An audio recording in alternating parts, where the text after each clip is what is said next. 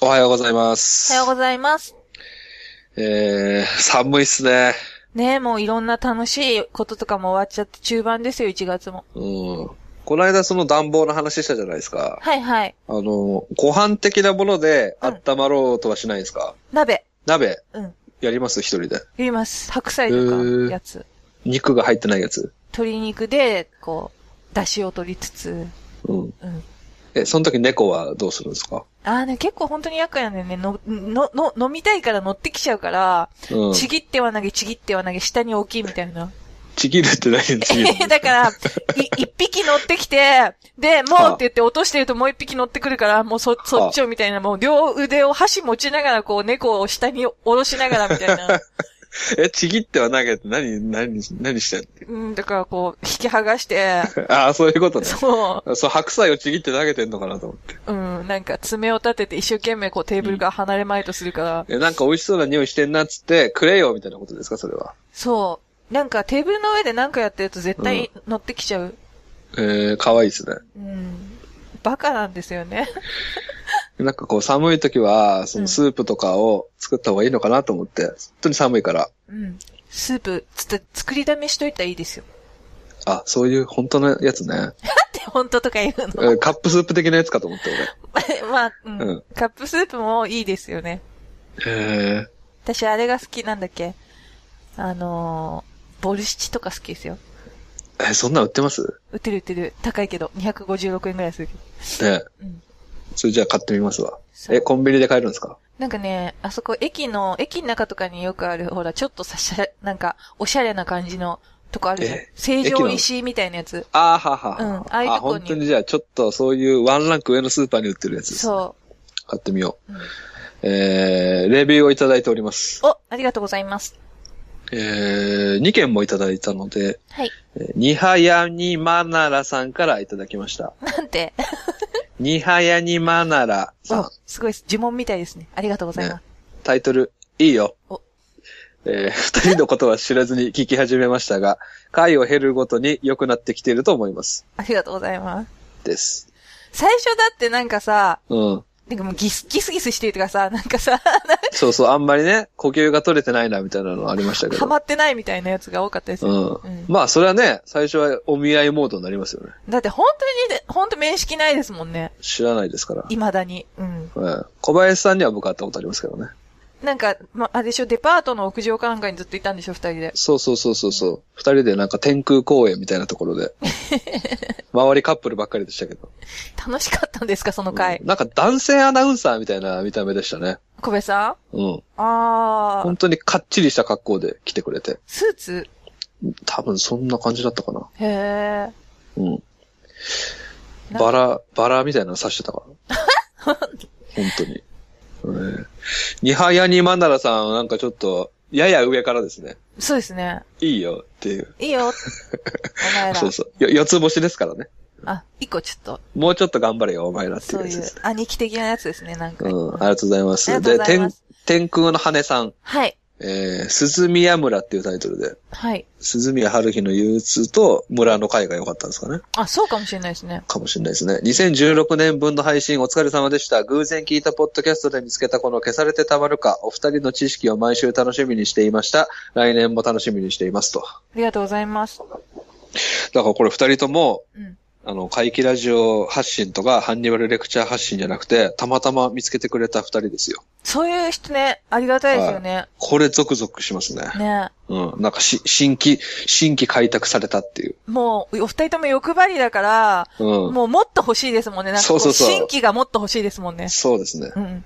こっから流れてきてほしいですもんね。本当うん。ね、お互い怒涛のようにね、番組持ってますからね。基地外ですから。 そう、気違いですから。基地の外ですかそうら。しぐるいなんで、し 三つくらいやってますからね、お互い。そうですね。もう、ちゃんと更新できてますもんね、一応ね。いないけどね、時々。ええたまにね。うん。で、今日、ちくゆめさんの回ということで。そうなんです。また、ネガティブモード入りますから、すぐ。で私の回なんてあれなんでしょつってど、どうせ誰も何も言わないんでしょ意外と、意外と気にしますね。意外と気にする。まあネタですけどね。本当は気にしてないですけ祈願ラジオもあれでしょ小林さんの東京ローズが一番評判いいんでしょみたいな。ど。あ、でもそれはなんか本当に良かったと思う。っていうかもう自分でネタ出せないからこんだけ本数やってると、うんみんなが勝手に出してくれたらいいんじゃないのって。う、うかい、う、うかいの、うしょうですね。うしょうですよ、もう。本いや、でもあれ、ちくゆめさんのね、東京ローズの声ありきですからね。当。東京さん、なみんな何言ってるかちょっとわかんないかもしれないけど、そういうやつ、会をやったんですよね、昔そうそうそう。 12皆月さんにまだね、まだ聞いてない方はね、聞いてほしいですけど。クソ恥ずかしい朗読劇をね、うやっん。たんです。プレイですもんね。ねえうん。本当そういうね。入れてって、言って、みたいなことですもんね。そんな回じゃないですよ。期 待いや言っしててみたら、うん言ってみたら、隠語を言わせてるみたいなことですもまあね、言ってないけどね、隠語はね。んね。そう。聞いてみたらそんな回じゃないですから大丈夫です。うん。はい。今回、はい。じゃあ、私がやるのは、引き金さん、三島由紀夫って知ってるはい。三島由紀夫は、ムキムキでしょそう。で、最後、滑腹自殺したじゃないですか。市ヶ谷の自衛隊駐屯地で。うん。うん。いや、読まなきゃ読まなきゃなって言って読めてない一人ですね。あ、よ、読まなきゃとは思ってるんですね。一応。うん。その人の、まあ、人生を描いた映画。うん。っていうのが、1984年に海外の、うん。あのー監督で作られて、はい。で、もう日本では公開されなかったっていう。え、ハヌマーンの話なん タイか、、タイ、タイではない。海外で作られて、日本でやってない。アメリカです、アメリカです。うん。うん。これ、なんか、本当に、あのーこの間私がすごい頑張ったのに、みんなに黙殺された1905とはもここう、うるせえなう、うるさいです、うるさいですから。うん。そう、それとわけが違って、もう本当に、もうみんな知ってる、あれですよ。うん。だって、あのージョージ・ルーカスが制作総指揮取ってますから、ジョージ・ルーカえス。マジでうん。はジョージ・ルーカスといえばあれじゃないですか、もう、スター・あ。ウォーズですよ。スうターウォーズん。。あと、フランシス・コッポラ。はい。うん。で、あと、タクシードライバーっていう映画があるんですけど、なになにフランシス・コッポラもや、やってんのそう、制作総指揮は、その二人がまずやってて、コッポラとルーカスがやってて、そんなことあんのそうん。う。で、脚本は、ポール・シュレイダーっていう、はい。これはあの、タクシードライバーって結構有名な映画があるんですけど、デニーロの、で、ニの、あ、知ってます見ました見ましたよ。あのね、ざっと説明すると、なんか銃ぶっ放して最終的に感謝される映画ですよね。あと、あの、若い風俗嬢に恋するっていう。そうそうそう。あの人がやってるんですけど、うん。で、日本人キャストなんですね、全部。もちろん。ははい。まず、尾形健。え、じゃあ、三島由紀夫って本当に人気だったってことですね海外で。なんかう、んこれカンヌ撮ってるんですけど、マジっすか全然知らないですけどね。いや日本で公開されてないから。えーなんていうタイトルですかえっ、と、三島っていう、あの、タイトうんルうんで、うんうんうん。で、サブタイが、えっ、と、あ、あのー、A Life in Four Chapter っていう4つの、そのチャプターに分かれてて、短編集ですかえっ、とね、人生を4つの場面で切り取ってるみたいなうんうんやつなんですね。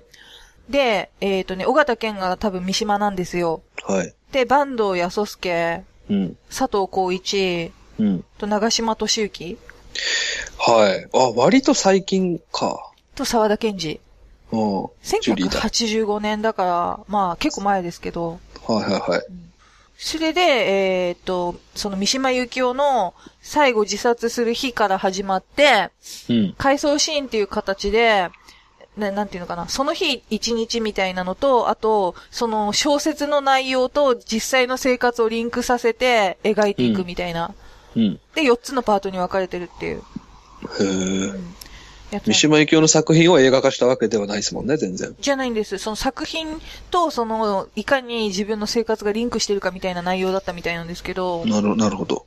で、まず第1章うん。はビューティーっていう章で、はい。で、その、ピストル自殺をする日の朝うん。から始まるんだけど、ここでは、その、金閣寺っていう小説を書いてるんですけど、三島由紀夫。はい。それと、その、実生活と絡めて、うん。で、それをやってるのが坂東康介が、その小説の主人公を演じてて、劇中劇みたいなこと劇中ですか。劇みたいな。うんで、なんか、あの、なんていうの、あんまりうまく子供 の頃、喫音っていうのかはいはいな、はい。うん。そう、こう、なんか喋れなかったらしいんですけど、それ、藤原さくらちゃんがこの間、福山雅治とやってたドラマのね、あ、やつですね。そうなんだ。